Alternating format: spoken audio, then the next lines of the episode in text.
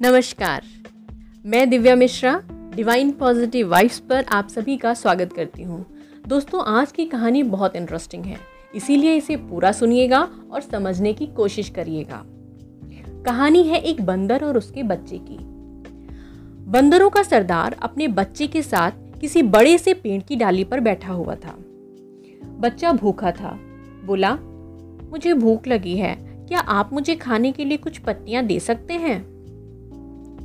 बंदर मुस्कुराया, मैं दे तो सकता हूँ, पर अच्छा होगा तुम खुद ही अपने लिए पत्तियाँ तोड़ लो।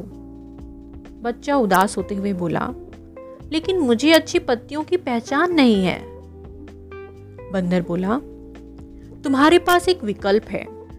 इस पेड़ को ध्यान से देखो।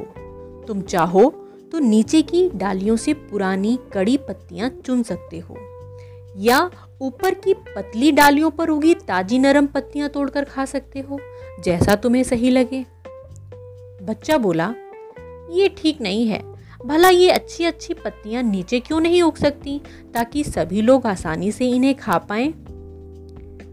बंदर उसे समझाते हुए बोला, यही तो बात है। अगर वे सबकी पहुँच में होती तो उनकी उपलब्धता कहाँ हो पाती? उनके बढ़ने से पहले ही उन्हें तोड़कर लोग खा जाते। बच्चा चिंतित होके बोला, लेकिन इन पतली डालियों पर चढ़ना तो खतरनाक हो सकता है। डाल टूट सकती है, या फिर मेरा पैर फिसल सकता है। मैं नीचे भी गिर सकता हूँ। बंदर बोला, सुनो बेटा, एक बात हमेशा याद रखो।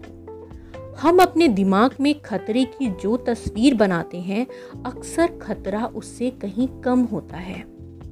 पर ऐसा है? तो हर बंदर उन डालियों से ताजी पत्तियाँ तोड़कर क्यों नहीं खाता? बच्चे ने पूछा। बंदर कुछ सोचकर बोला, क्योंकि ज़्यादातर बंदरों को डर कर जीने की आदत पड़ चुकी होती है। वे सड़ी गली पत्तियाँ खाकर उसकी शिकायत करना ज़्यादा पसंद करते हैं।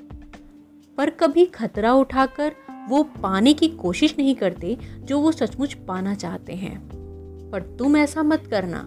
ये जंगल तमाम संभावनाओं से भरा हुआ है। अपने डर को जीतो और जाओ। ऐसी ज़िंदगी जियो जो तुम सचमुच जीना चाहते हो। बच्चा समझ चुका था कि उसे अब क्या करना है। उसने तुरंत ही अपने डर को पीछे छोड़ा और ताजी नरम पत्तियों से अपनी भूख मिटाई। फ्रेंड्स अगर हम अपनी लाइफ में झांकें तो हमें भी पता चल जाएगा कि हम कैसी पत्तियाँ खा रहे हैं, सड़ी गली या नई ताज़ा। हमें भी इस बात को समझना होगा कि हम अपने दिमाग में खतरे की जो तस्वीर बनाते हैं, अक्सर खतरा उससे कहीं कम होता है। आप ही सोचिए, खुद खतरे को बहुत बड़ा बनाकर डर के बैठे रहना कहाँ की ज़िम्मेदारी है या कहाँ की समझदारी है? अगर आपके कुछ सपने हैं, कुछ ऐसा है जो आप रियली करना चाहते हैं तो उसे ज़रूर करिए। आपकी हिम्मत ही आपको आपकी मन चाही ज़िंदगी दे सकती है। डर कर बैठे रहना नहीं। ये जीवन तमाम संभावनाओं से भरा हुआ है। हमारे सारे सपने सच हो सकते हैं, यदि हम उन्हें पूरा करने की हिम्मत करें।